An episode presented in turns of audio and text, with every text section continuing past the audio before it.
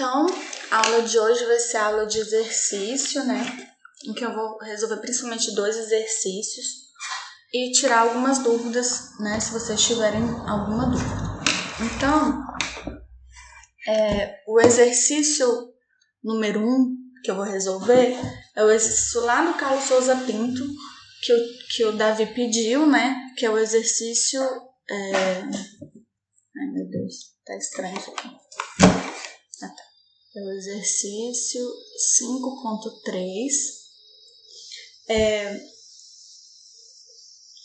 em que ele fala assim, para recalcular as tensões efetivas, empregando os pesos específicos submersos, no nível da cota menos um e no nível da cota se a cota de água estivesse no nível mais dois, né? E aí, é, o, o que que é, como que é o exercício? É assim, tá aqui, aqui,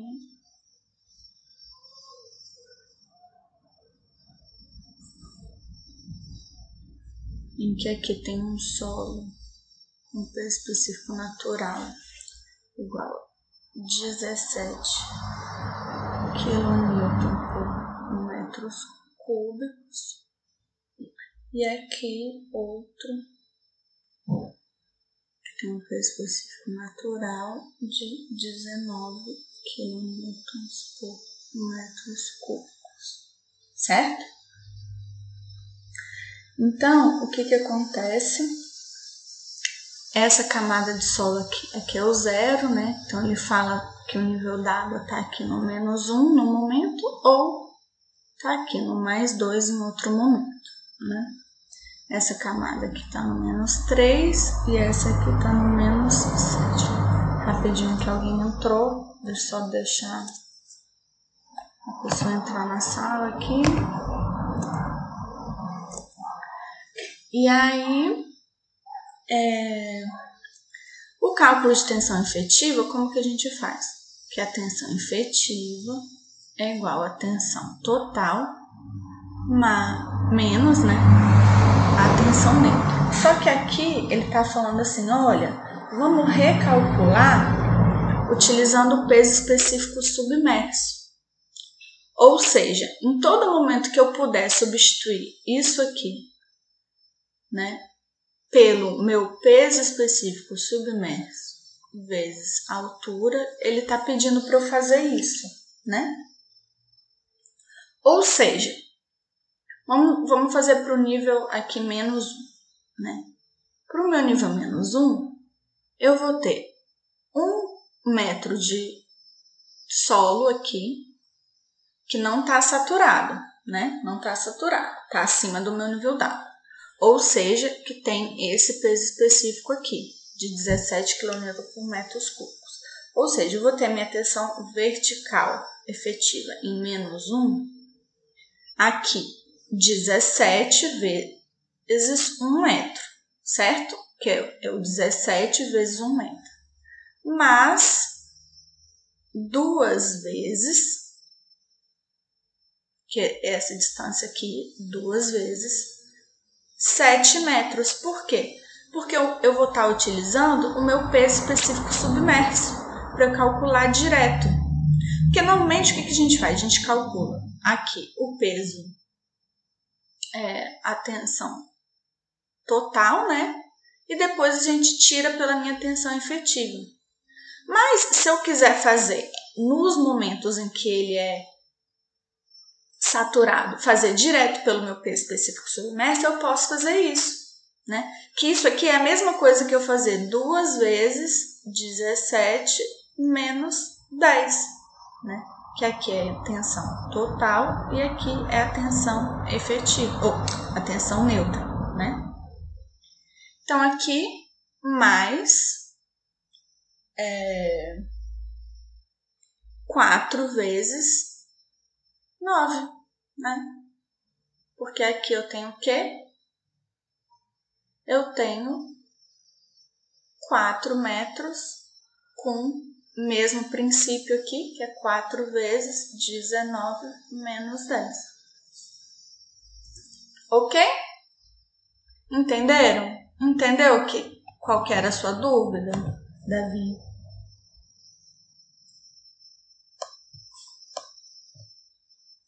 Não é complicado, né?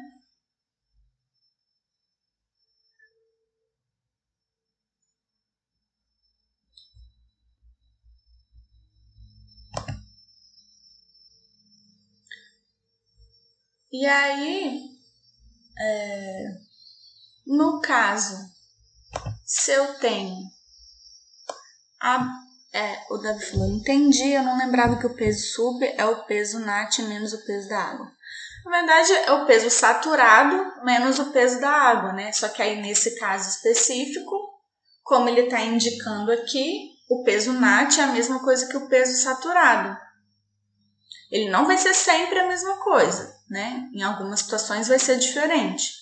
Mas nesse caso aqui, como o solo está saturado, ele, a gente pode considerar a mesma coisa, né? E como ele não fez distinção daqui e daqui, é porque muito provavelmente, mesmo não estando abaixo do nível da água, ele também deve estar saturado por capilaridade, vamos dizer assim, né? Mas aí a gente ignora as tensões capilares nesse caso aqui. Ok? E aí no nível mais dois, o que que acontece? No nível mais dois, o que que eu vou ter? É algo bem parecido, né? Aqui a gente está calculando a tensão efetiva aqui, né? Nesse ponto aqui. A tensão efetiva nesse ponto. Então, o que que a gente vai precisar fazer? A gente sabe que a tensão total... A tensão efetiva aqui é zero, né? Porque a tensão total é igual à tensão neutra. Rapidinho que alguém está entrando. Permitir. É, então, eu só preciso calcular essa parte aqui, né? Que vai ser três vezes sete mais quatro vezes nove, que vai ser igual a... vinte e um mais trinta e seis, aqui eu nem fiz a conta, né? Mas isso pouco importa. Aqui dá cinquenta e sete quilom... oh, quilopascal. Ok? Conseguindo entender? Gente, alguém pode fazer um favor para mim? Alguém pode ir lá no YouTube verificar... Ai, droga. Eu acho que tá dando uma merda. Será que tá dando uma merda? Deixa eu ver aqui se tem como vocês irem lá no YouTube ver se, se tá transmitindo ao vivo, entendeu? Mas eu acho que não vai dar certo. Eu acho que a minha internet tá ruim, tá, gente? Aqui ele tá falando que tá dando erro no negócio do YouTube, então vocês vão ter que se fiar mais no podcast mesmo, tá? Ele deu um erro assim, o YouTube não está recebendo vídeo suficiente para manter um stream contínuo. Por isso os espectadores enfrentarão blá blá blá blá blá blá. Então vocês me perdoem, tá? Eu não sei aqui como mostrar qual que é o link. Depois eu aprendo isso, tá bom? Desculpa, gente, eu não sabia que não ia ser auto, não ia ser evidente, entendeu? Eu achava que o link ia simplesmente aparecer aqui pra mim e que eu ia conseguir ver isso fácil, mas não.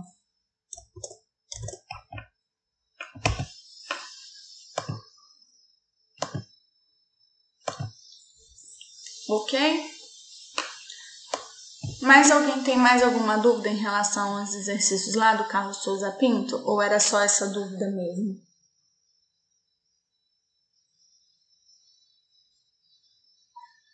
Nesse caso aqui específico, é simplesmente porque ele te pediu para calcular de uma forma específica. Na prova, várias questões que eu fiz, eu fiz isso também.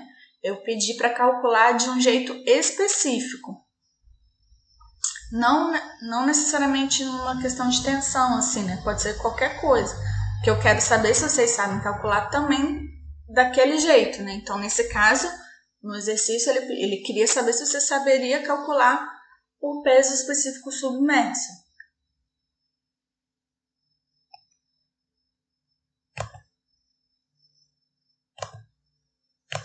Então, vocês têm que estar muito atentos em relação a isso na prova, porque várias questões, não é só uma não, tem mais de uma questão, eu acho, que eu coloquei, que eu não só pedi para calcular algo, como eu pedi para calcular de uma forma específica. Então, vocês têm que ficar bem atentos em relação a isso, tá bom?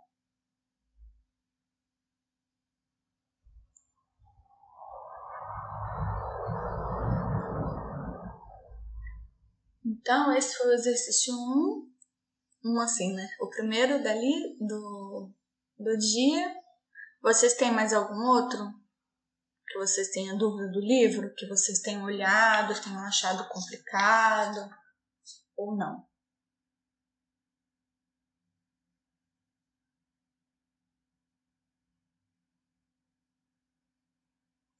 Então, vou passar o outro exercício que eu tinha programado para hoje, tá bom? É, o exercício número dois é o seguinte. Ai, meu Deus. É o seguinte. Aqui vai ficar, então, fora de ordem, tá? Porque eu não tinha visto que eu estava no slide três.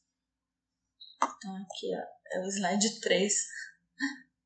Eu não tinha visto que eu estava no slide três. Aqui é o slide dois. Ups. Aqui o slide um, ok? Então, outro exercício que eu tinha preparado para hoje é o seguinte. Vocês têm um solo da seguinte forma.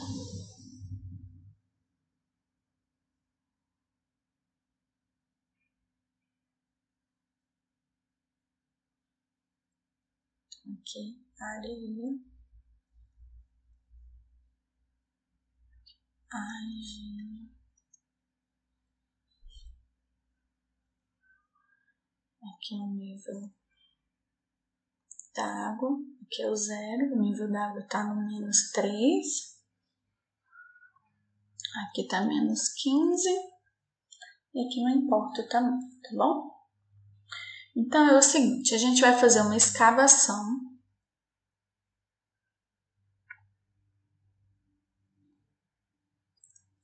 de grandes, de grande extensão.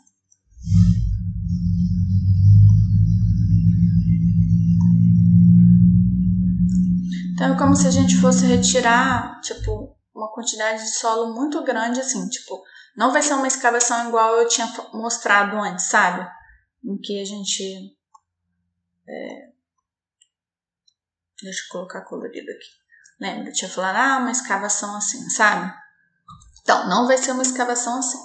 Uma escavação de grandes proporções. Ou seja, como se a gente fosse perder... toda, é, deixa eu pegar outra cor aqui, toda essa quantidade aqui, bem pra lá e bem pra cá também, tá vendo? De grandes proporções. Conseguem perceber isso? Esse dado aqui é um dado muito importante, né? Por quê? Porque isso aqui é um problema que em teoria seria dois D, mas que ele quer tratar como se fosse um problema um D. Rapidinho tem gente entrando na aula, deixa eu atualizar.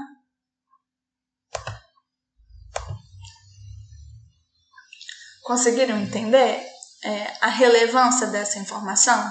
De ser uma escavação em grande extensão?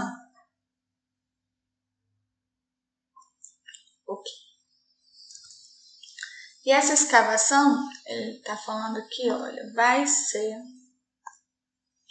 de dez metros de profundidade, ok? E vai ser executado também rapidamente.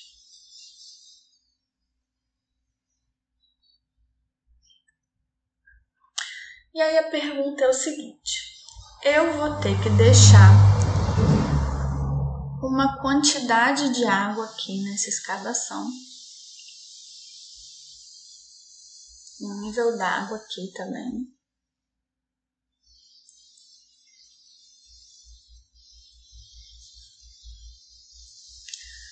Para evitar a ruptura hidráulica.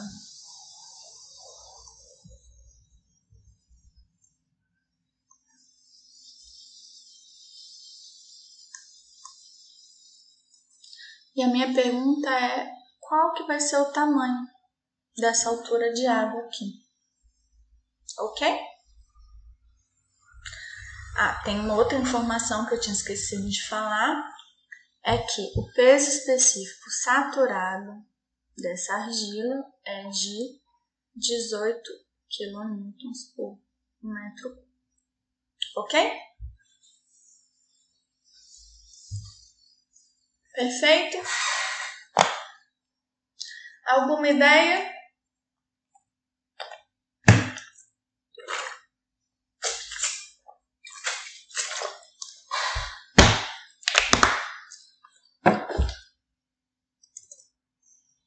Alguma ideia?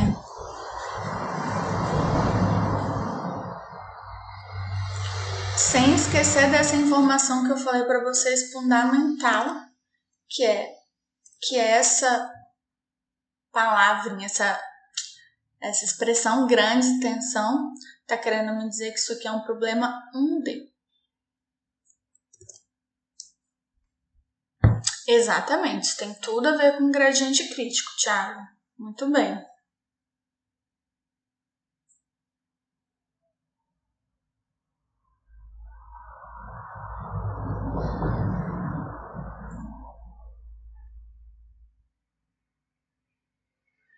Então, a primeira coisa que a gente tem que calcular é isso, na verdade. Qual que é o gradiente crítico desse solo?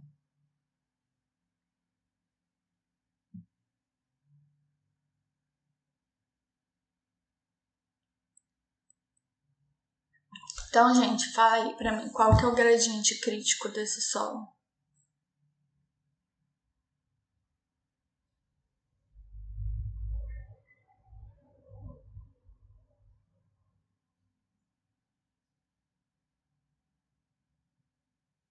Exatamente, zero vírgula oito. Por quê?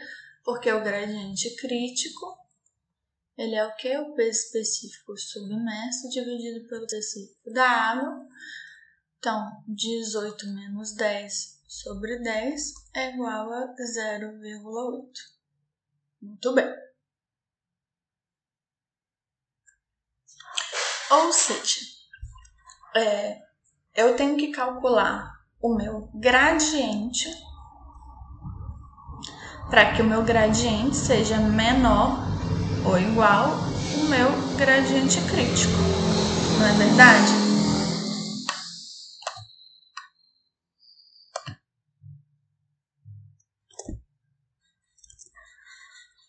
E se eu estou modelando isso como se fosse um problema um D, como que eu estou modelando isso na verdade? Como que seria o desenho do meu modelo um D?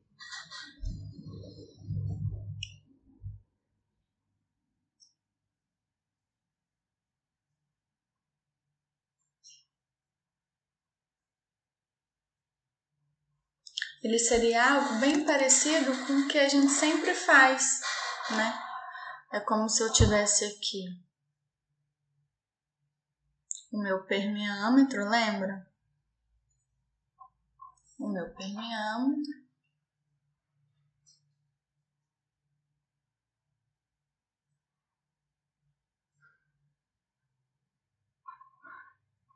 Com o meu nível d'água aqui. Certo? Ou seja, eu tenho o meu nível d'água aqui no menos três, vamos dizer assim, igual esse aqui, que está lá bem longe, né? Eu tenho o meu solo aqui, que se a escavação tem dez metros, o meu solo aqui tem quanto? O meu L é quanto?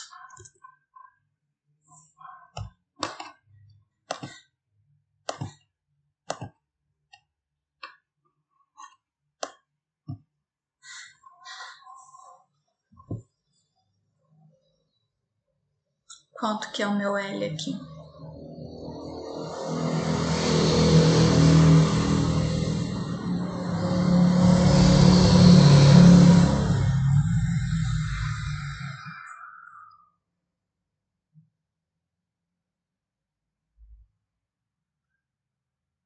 Olha, se o meu solo aqui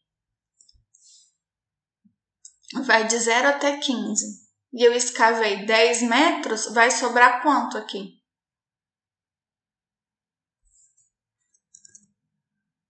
cinco, exatamente. Então, o meu L aqui é igual a cinco, ok?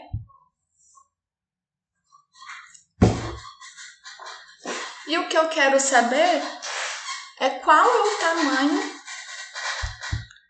desse meu é, H para eu evitar o quê? Para eu evitar a ruptura hidráulica, não é verdade?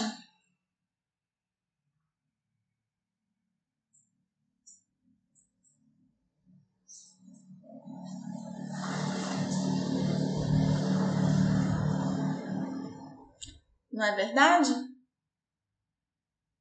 Ou seja, eu sei que daqui até aqui tem qual, é qual a distância? Daqui até aqui.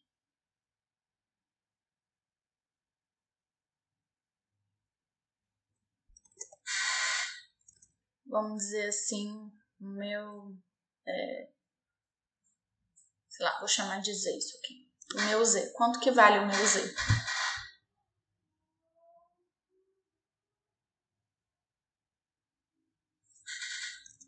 O meu Z é isso aqui, né?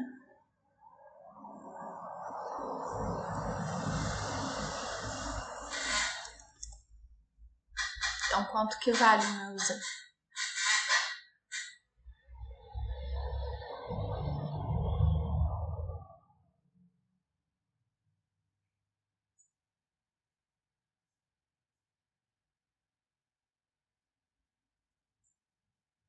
Não, não é doze.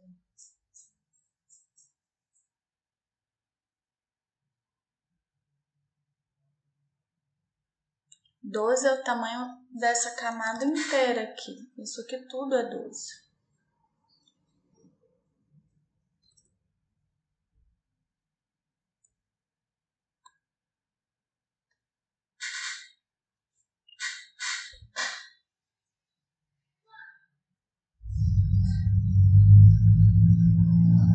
Exatamente, sete, número sete. Então, meu Z é igual a sete. Não é verdade? E eu sei que o meu I é igual ao quê? I é igual a a perda de carga, que não é esse mesmo H aqui, tá bom? Não é a mesma coisa, vou até colocar H doze aqui. É igual a minha perda de carga dividido por L. Não é verdade? Então, a minha perda de carga aqui é igual a quanto?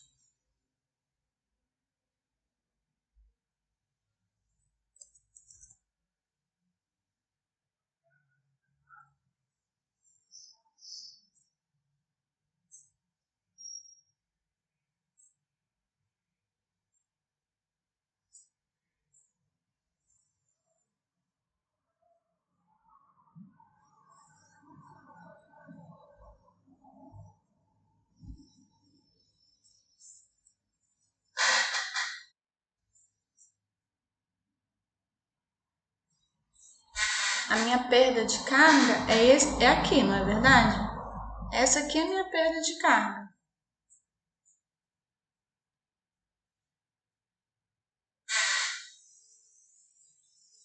Então, esse valor, esse H aqui vale quanto?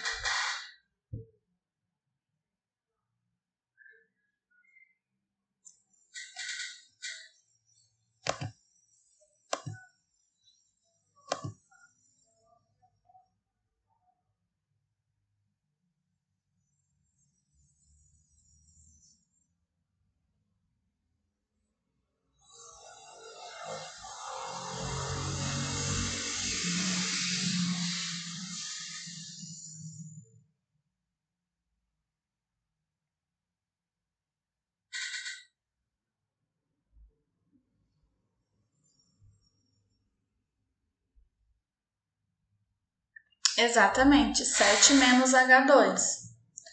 Então, esse H vale sete menos agá dois.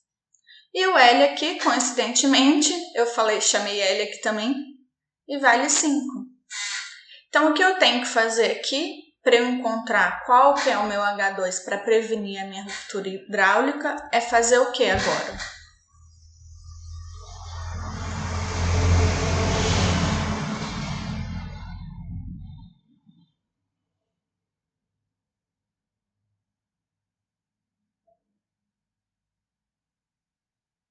Exatamente, isso tem que ser menor ou igual a zero vírgula oito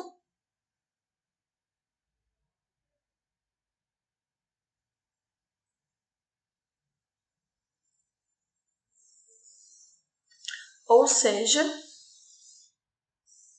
né, esse multiplica para cá, dá sete menos agá dois menor ou igual a quatro. Então, agá dois tem que ser maior ou igual a três metros. Perfeito? Perfeito?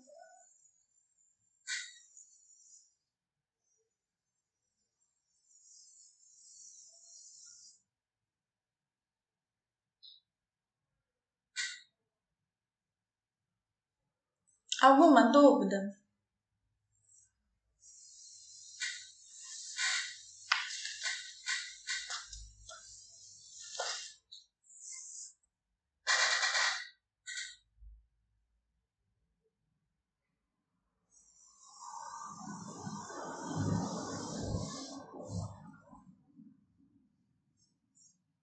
Ok.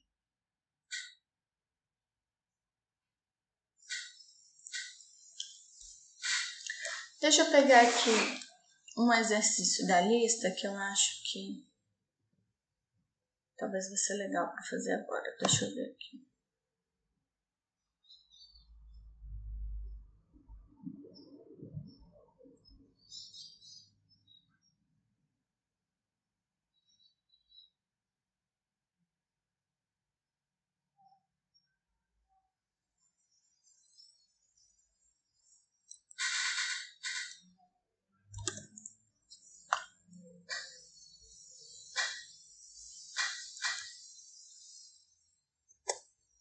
Vamos fazer o seguinte, vamos, vamos, vamos fazer o seguinte, vocês têm, é, que chegou mais gente, né?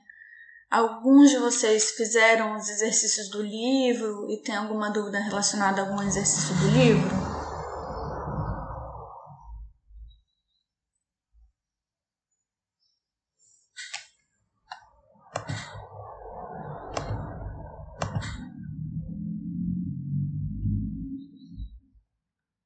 Mais gente que chegou agora, teria alguma dúvida relacionada a algum exercício do livro?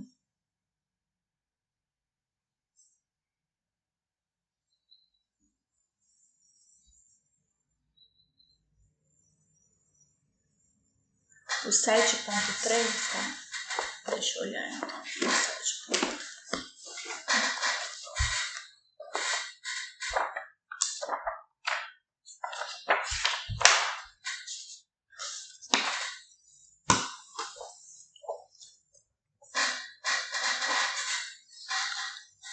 Aqui tá, a figura sete ponto três apresenta a situação em que uma pranchada é inserida numa camada de areia e um bom momento provoca o rebaixamento do nível d'água em um dos lados. Na simples observação, estima a carga piezométrica no ponto P. Então, para fazer esse exercício, o que que a gente tem que fazer? Primeiro, né? A gente tem que imaginar, é, vamos dizer assim, todo o traçado da rede de fluxo, não é verdade? Então, o exercício sete ponto três, como olha que ele tem todas as cotas bonitinhas, né? Então,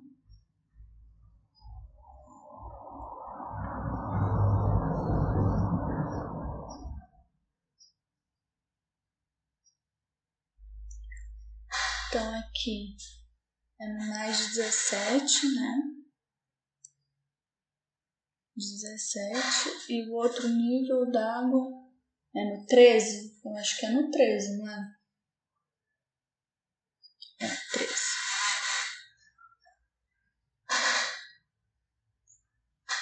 E aqui é... vai até o ponto cinco, né? Aqui vai até o ponto cinco, sendo que nos dois casos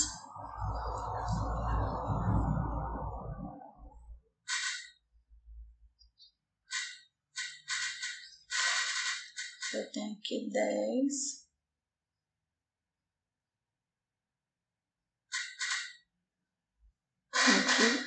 Zero, certo? E aqui um ponto P.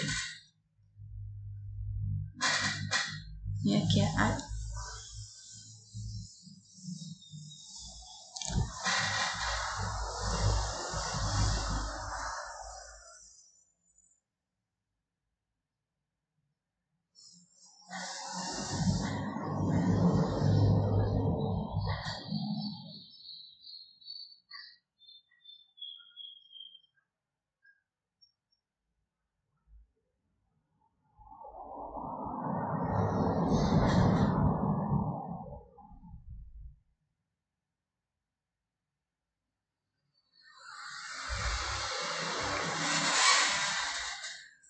Uma coisa que é importante falar dessa rede de fluxo é o quê?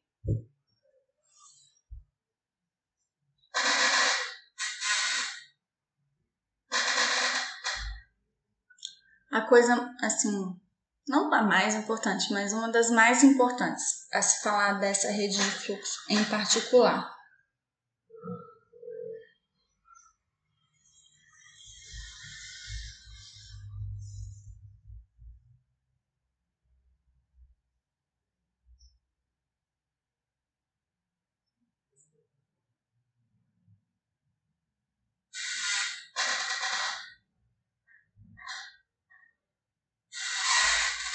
A primeira coisa a se notar aqui é que a minha rede de fluxo aqui é simétrica.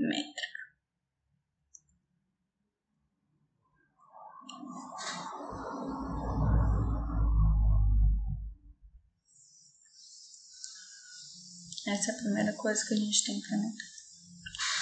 E aí, como a gente está falando de carga, aqui ele está pedindo a carga piezométrica, né? Eu sei que minha carga piezométrica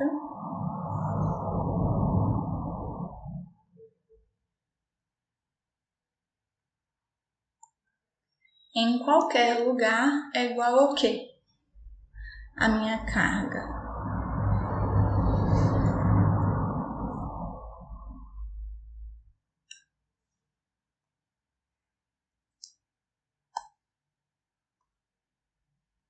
vai, minha carga piezométrica é igual ao quê? Vamos lá, gente.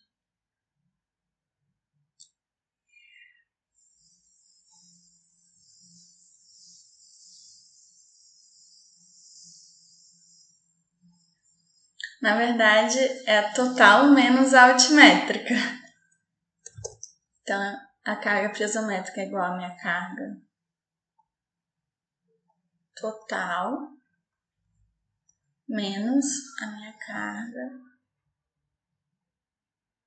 alti... Ups. Deixa eu apagar aqui.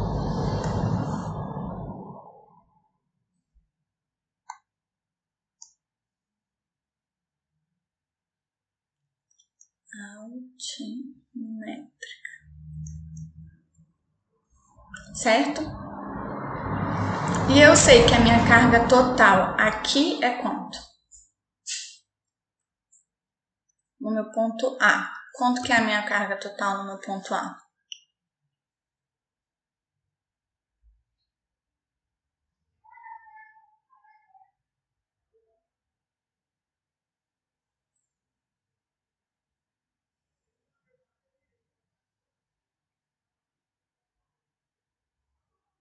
Alô?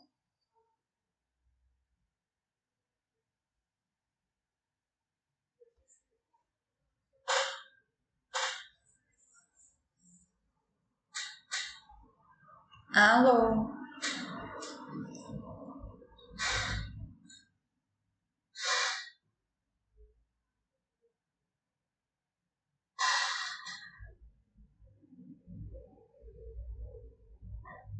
Por que que é nula?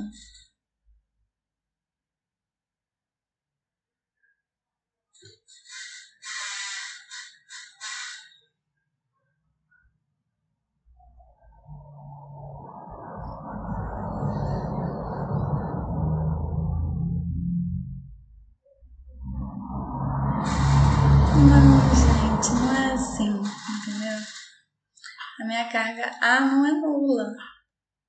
Muito pelo contrário. A minha carga total em A é a minha carga total. É a soma da minha carga altimétrica mais a minha carga piezométrica, não é verdade? Então, a minha carga piezométrica em A é nula. Mas a minha carga altimétrica é nula?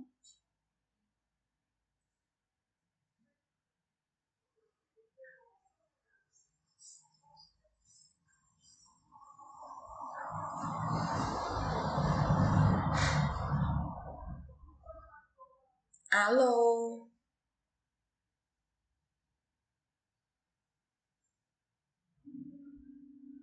Alô? Qual que é a minha carga altimétrica em A?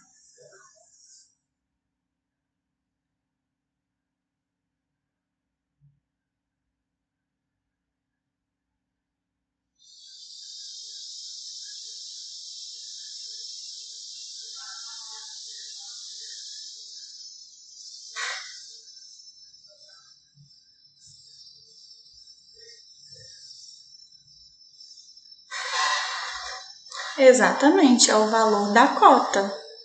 E qual que é a cota do, do A? Exatamente, é dezessete. Então, a minha carga total aqui é dezessete e a minha altimétrica também é dezessete. Ok? Então, isso aqui é no meu ponto A. E no meu ponto B, qual que é a minha carga total no meu ponto B?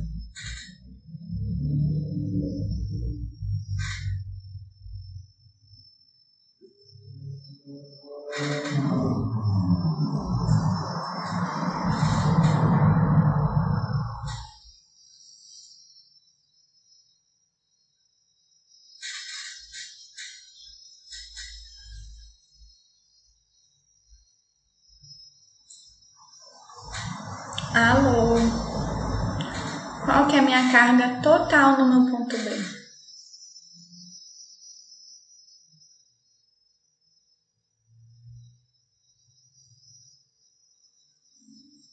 Também dezessete, muito bem. Então, o meu ponto B também é dezessete. No caso aqui, é porque ela é dez... mais sete, né? Então, é a carga total aqui no meu ponto B. E no meu ponto C? Qual que é a minha carga total?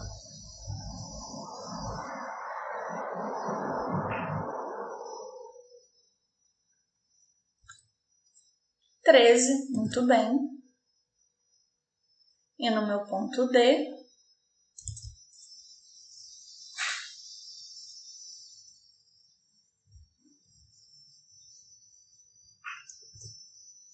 No meu ponto D também é treze, não é verdade?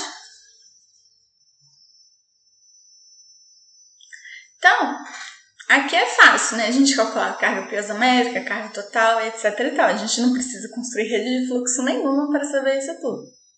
Mas quando eu estou falando aqui para baixo, já é um pouco diferente. Por quê? Porque daqui até aqui, eu vou ter uma perda de carga, não é verdade? Então, para eu saber como que essa minha carga total está se comportando, eu vou ter que construir as minhas linhas de fluxo, né? Então, deixa eu fazer um desenho aqui melhor. Deixa eu fazer um desenho aqui melhor, deixa eu apagar isso aqui. Vocês sabem que não vai ficar nem de longe de ser perfeito, né? Porque eu sou péssima para desenhar. Mas vamos colocar aqui algo assim para ficar mais bonitinho, né? Então aqui é o zero, certo? Então a gente tem que começar a construir nossas redes de fluxo. Vocês lembram, olha lá, tem, no capítulo tem um monte, tem uns dois desenhos pelo menos em que eles mostram como que é a construção de rede de fluxo para, no caso da simétrica, lembra? Mais ou menos do mesmo jeito aqui, entendeu? Então eu vou tentar desenhar algo parecido. Gente, mas eu sou péssima, vocês me perdoem. Então aqui, ó, assim, simétrico pra cá, aí, assim, aqui assim, assim, simétrico pra cá e assim.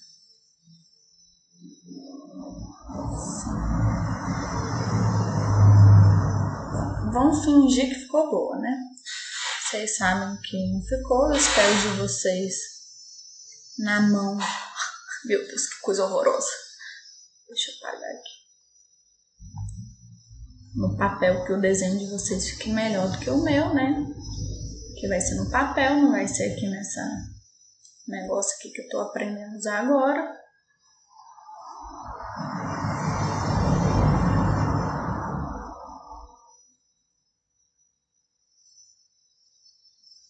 Aqui. Então, essas linhas que eu desenhei agora, elas são as linhas de quê?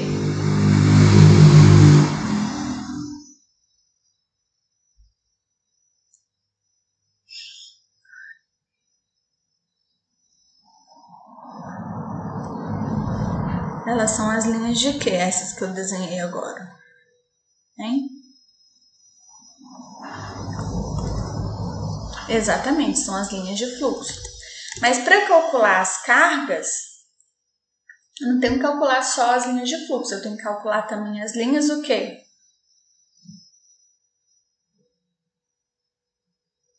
Tem que traçar, né? As equipotenciais. Então, as equipotenciais, deixa eu fazer de outra cor aqui, desse azulzinho aqui, vamos ver se eu consigo fazer uma coisa melhor. E aí, algo assim, tipo... Um, dois.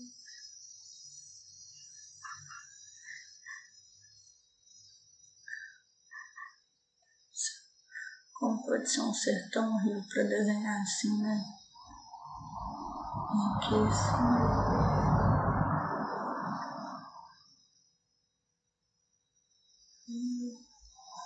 Bom, vocês perdoem o desenho horrível, o que conta é a intenção, tá bom? Dois. E aqui. Três. Beleza?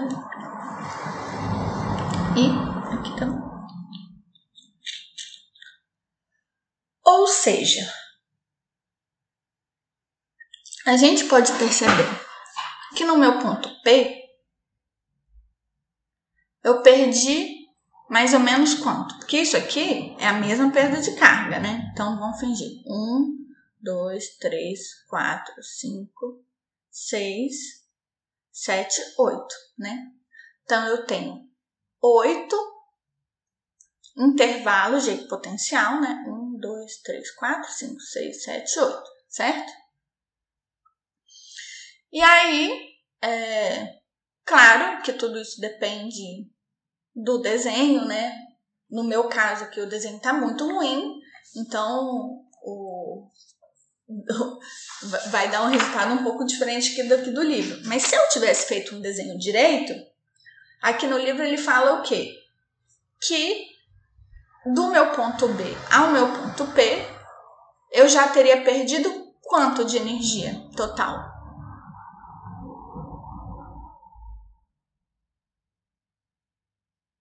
Alô? Vamos fazer do meu desenho mesmo. No meu desenho, eu teria perdido um, dois, três, quatro, cinco e meio. vamos dizer assim, né? Então, eu teria perdido cinco vírgula cinco de oito, não é verdade? Sendo que a minha perda de carga aqui é o quê? É essa aqui, não é? A minha perda de carga total é igual a quanto? É igual a quatro. Então, se segundo o meu desenho eu já perdi cinco vírgula cinco de oito vezes quatro, né? Na verdade, segundo o meu desenho, eu já perdi é, dois vírgula setenta e cinco? dois vírgula setenta e cinco metros, não é isso? Ou seja, que eu tenho quatro menos dois vírgula setenta e cinco, que é igual a quanto? um vírgula vinte e cinco, não é verdade? Metros.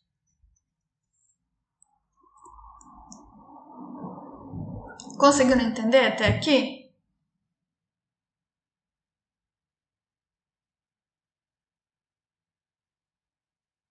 Alô?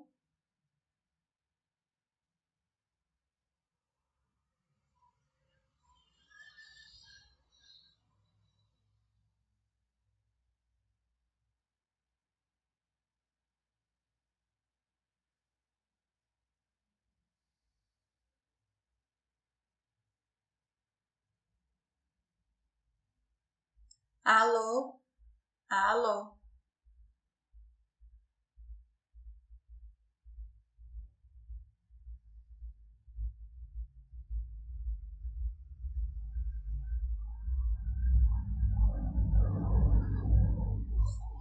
Então, é como se eu tivesse assim, aqui eu tenho dezessete e aqui eu tenho treze, certo? Então, aqui no meio eu tenho quanto? Eu tenho quinze, não é verdade? Aqui eu tenho quinze, é, é, dezesseis. Nessa linha aqui eu tenho quatorze, aqui eu tenho quinze vírgula cinco, aqui eu tenho dezesseis vírgula cinco, aqui eu tenho quatorze vírgula cinco, aqui eu tenho treze vírgula cinco, na verdade, essas são as minhas equipotenciais. Ou seja, aqui no meio, eu teria quanto?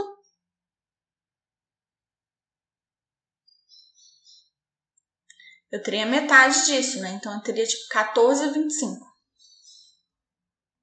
É como se eu tivesse uma equipotencial de quatorze vírgula vinte e cinco de carga, né? Que nada mais é que um vírgula vinte e cinco mais treze, porque ali eu estava fazendo o cálculo só com um H, né? Então, seria a mesma coisa que isso mais treze, né? Que eu estou contando daqui para cá. Entenderam agora? Como eu tô falando, no livro vai estar diferente, porque o livro tá com o desenho certo, né? O meu aqui tá com o desenho errado. Mas aí a gente finge que o meu desenho é o certo, né?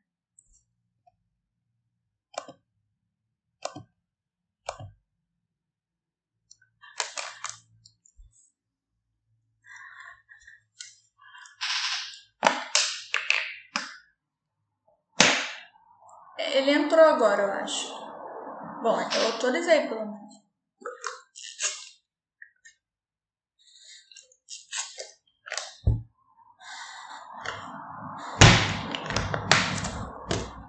Ok? Entenderam isso aqui ou não?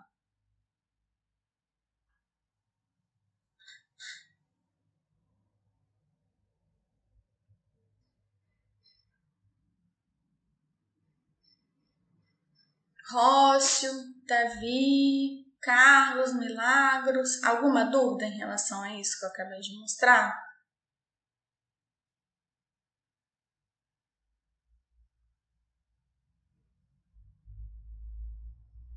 Perfeito. Então, só que a pergunta era o quê? Qual que é a carga, o quê? Piezométrica desse ponto, né? Então, a gente sabe o quê? Que a minha carga total é a minha carga piezométrica mais a minha carga altimétrica, ou que minha carga piezométrica é igual a minha carga total menos minha carga altimétrica. Então, que a minha carga piezométrica vai ser igual a quatorze vírgula vinte e cinco menos a altimétrica desse ponto, que é igual a cinco. Ou seja, que a minha carga piezométrica vai ser igual a nove vírgula vinte e cinco metros.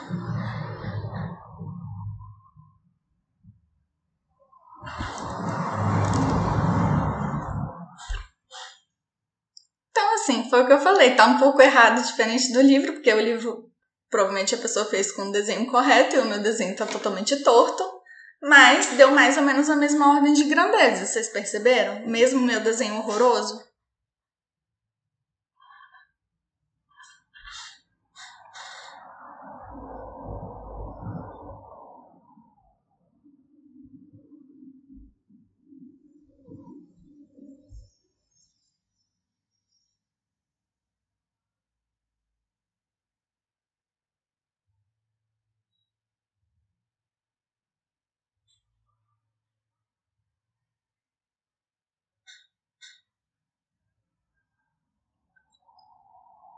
Não é verdade? Todo mundo entendeu?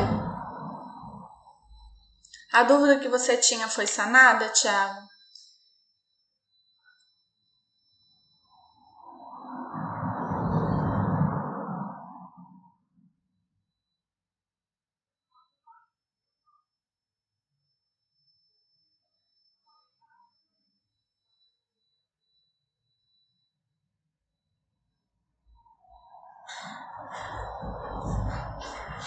E aí aqui, várias perguntas, se eu fosse fazer na prova, né? Nunca seria uma questão tão curtinha assim, né?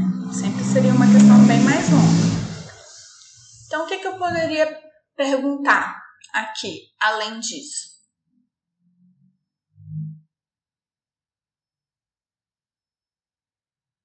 Eu poderia perguntar para vocês... É, quais são as linhas limites de fluxo e de potencial? Não é verdade? Então, quais seriam as minhas linhas limites de potencial? Quais seriam as minhas linhas limites de fluxo? Entendeu? Isso é uma pergunta que eu poderia fazer para vocês. Então, no caso de fluxo... Então, para isso é sempre bom ter canetinha colorida, entendeu? Que aí vocês desenhariam canetinha colorida. Então, eu tenho aqui uma linha de fluxo limite, né, de fluxo superior. E aqui outra linha de fluxo limite inferior.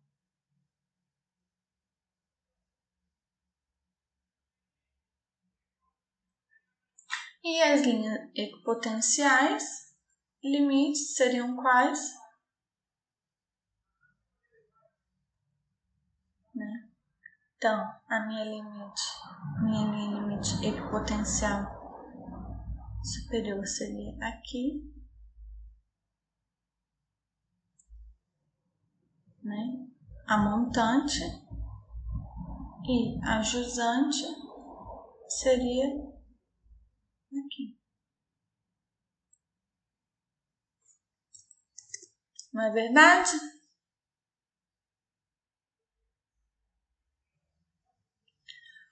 Qual outra pergunta muito importante eu poderia fazer nessa questão? Numa questão dessa?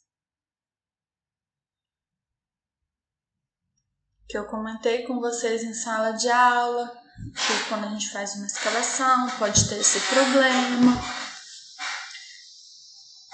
Bem parecido com a questão anterior que eu resolvi.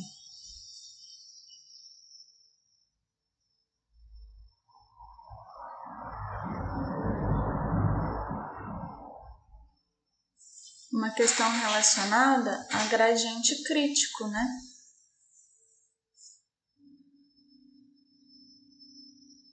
Ou, no caso, ao fator de segurança. Poderia perguntar qual que é o fator de segurança é, para esse solo, né? Nesse caso aqui, acho que ele não fala nenhuma informação do solo, né? Então não teria como a gente calcular. Mas a gente poderia calcular qual que é o gradiente máximo, né? O gradiente máximo. Onde que eu calcularia o gradiente máximo aqui? O gradiente é o quê? É H sobre L. No caso, delta H sobre L, não é verdade? E onde eu teria meu gradiente máximo aqui?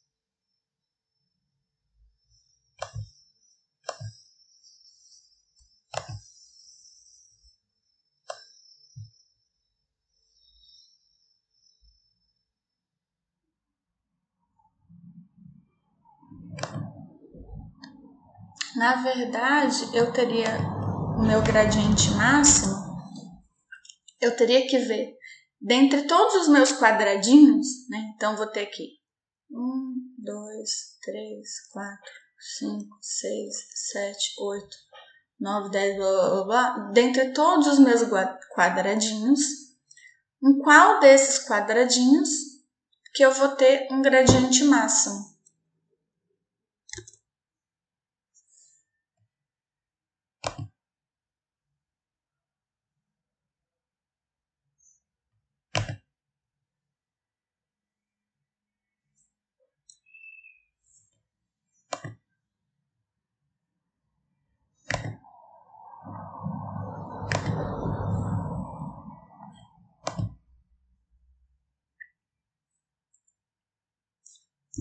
Então, vamos pensar que aqui é o meu quadradinho um, aqui é o nove, aqui é o dezesseis, aqui é o dezessete, aqui é o é, vinte e quatro, né? Aqui é o de, vinte e cinco e aqui é o trinta e dois. Em qual desses quadradinhos eu teria o gradiente máximo?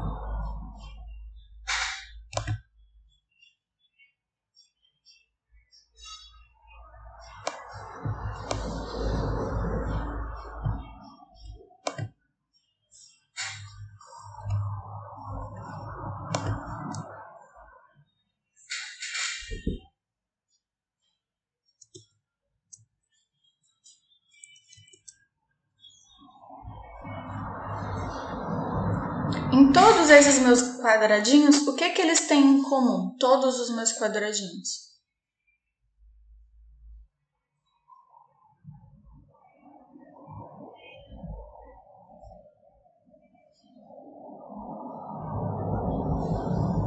Sim, todos os ângulos são iguais, são todos ângulos ortogonais. Mas tem um valor, um valor assim, que para eles todos são iguais. Tem mais de um valor, né? Que são iguais, mas quais são esses valores que são iguais?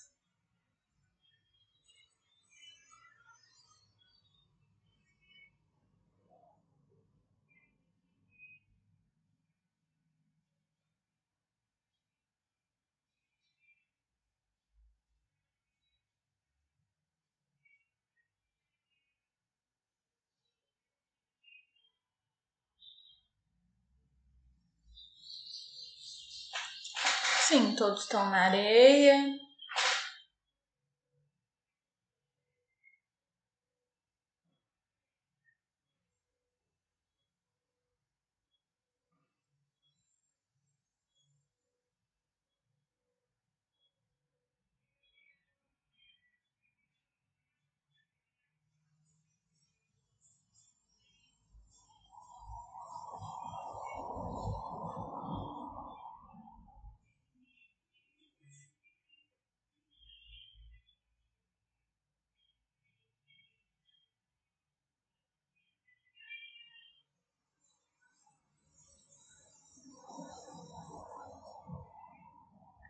Exatamente, a gente tem que achar o valor de L para cada um deles. E o valor de ΔH? Qual que é o valor de ΔH?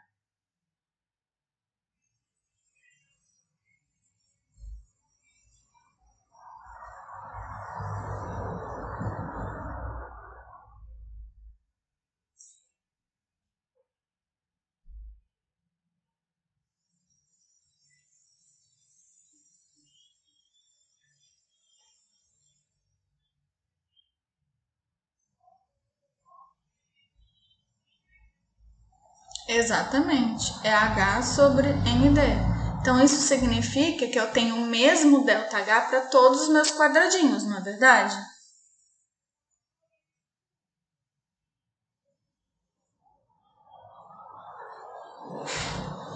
Se o meu ΔH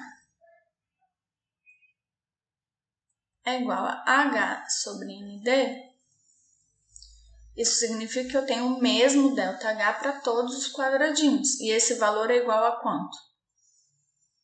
É igual a zero vírgula cinco, não é? Que é igual a quatro dividido por oito. Que é quatro dividido por oito, que é um, dois, três, quatro, cinco, seis, sete, oito. Certo?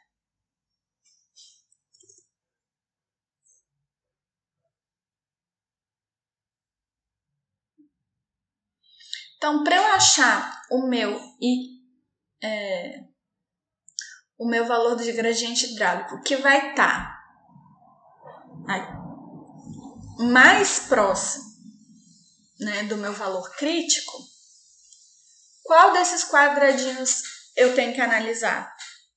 Eu tenho que analisar o quadradinho onde o Q é maior ou menor.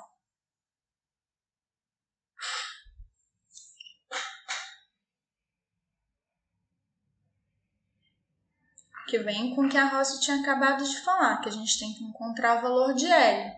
Eu tenho que encontrar qual o valor de L? O valor de L máximo ou o valor de L mínimo?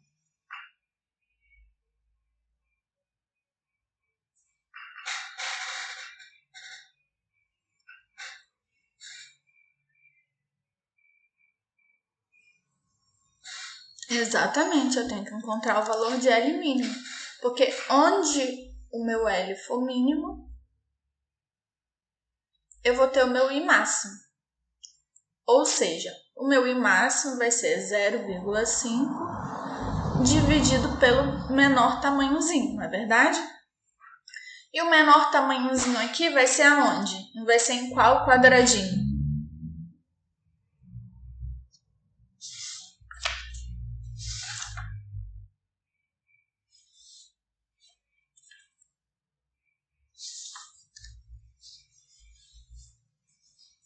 Hein?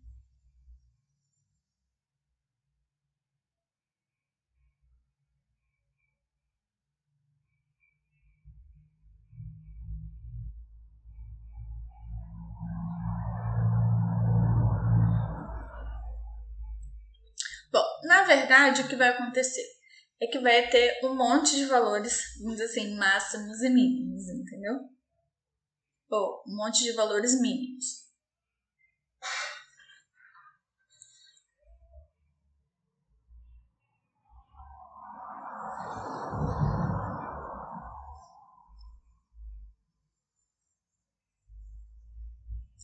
Mas, de uma forma geral, é, o valor que normalmente, vamos dizer assim, vai causar problema para a gente vai ser no meu gradiente de saída. Esse aqui.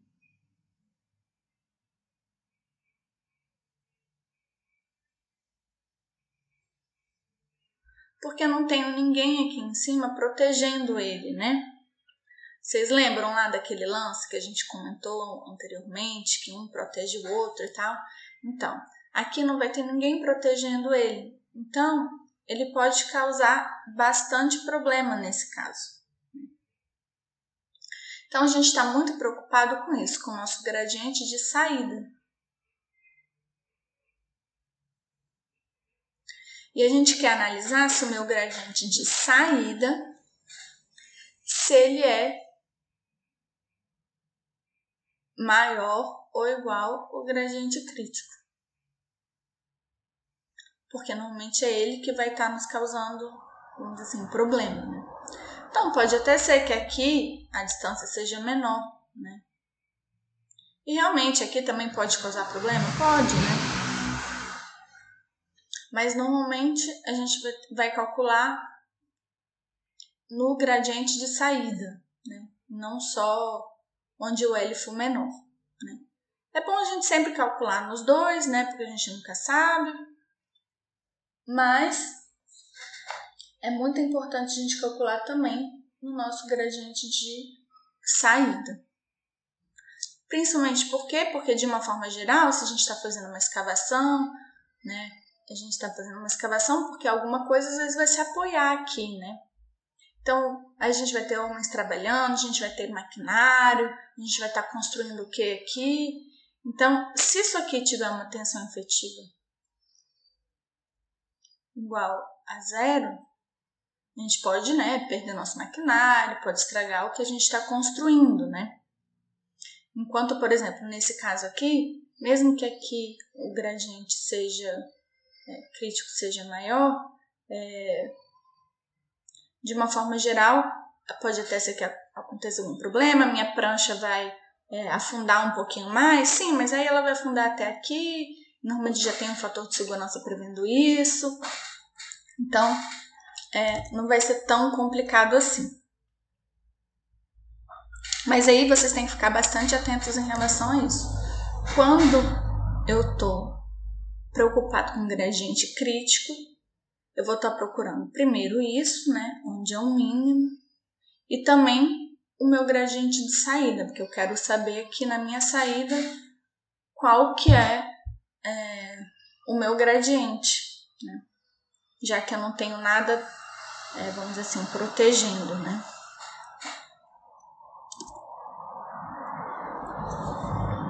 Deu para entender? E aí vocês vão calcular esse L no olhômetro mesmo, né? Tipo na régua. Vocês vão fazer o desenho, quando vocês forem fazer esse desenho para a prova de vocês, vocês têm que fazer esse desenho em escala, entendeu? Vocês não podem fazer assim de qualquer jeito igual eu tô fazendo, não. Tem que ser em escala. Porque aí vocês vão medir, vocês realmente vão medir o tamanhozinho que tem na reguinha de vocês, entenderam?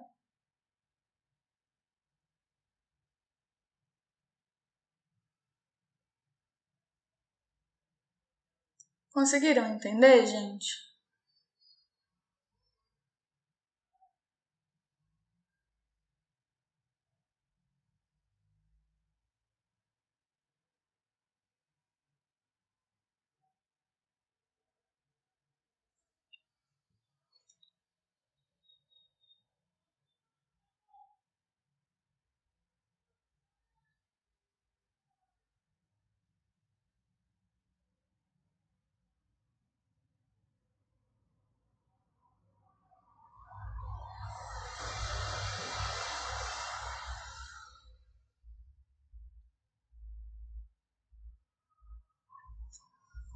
Vai, Rócio, Milagros, Elisa, Renner, Lucas, que já falou que sim, né?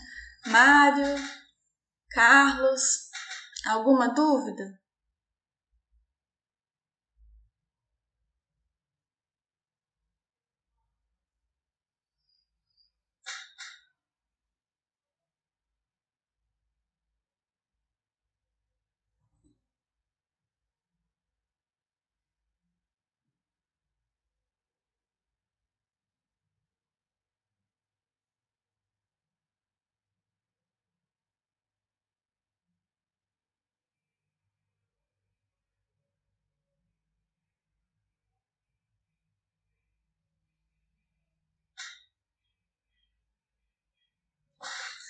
Sim, o tempo da prova vai contar já o tempo que vocês precisam para desenhar as coisas, né?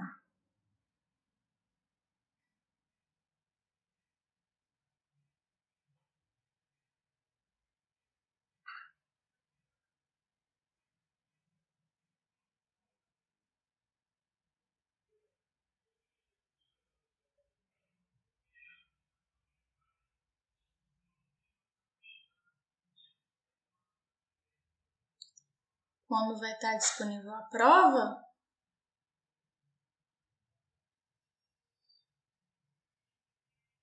É na sexta-feira que vem, né?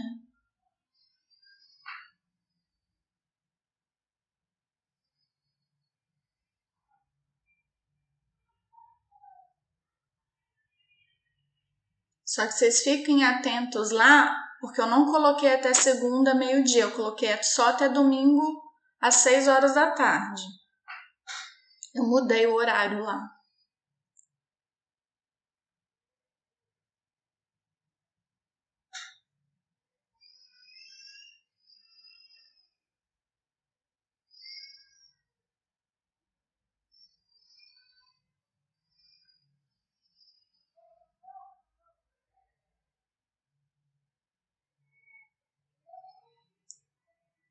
Então, se vocês não têm mais nenhuma dúvida, o que eu tinha programado para hoje era mais ou menos isso.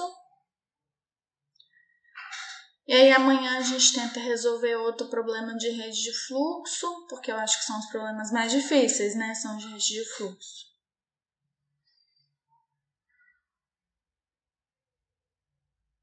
E é isso.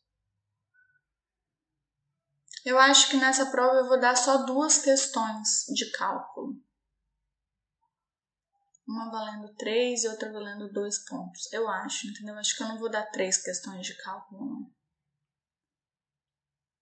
Aí eu vou deixar o mesmo tempo, mas só duas questões.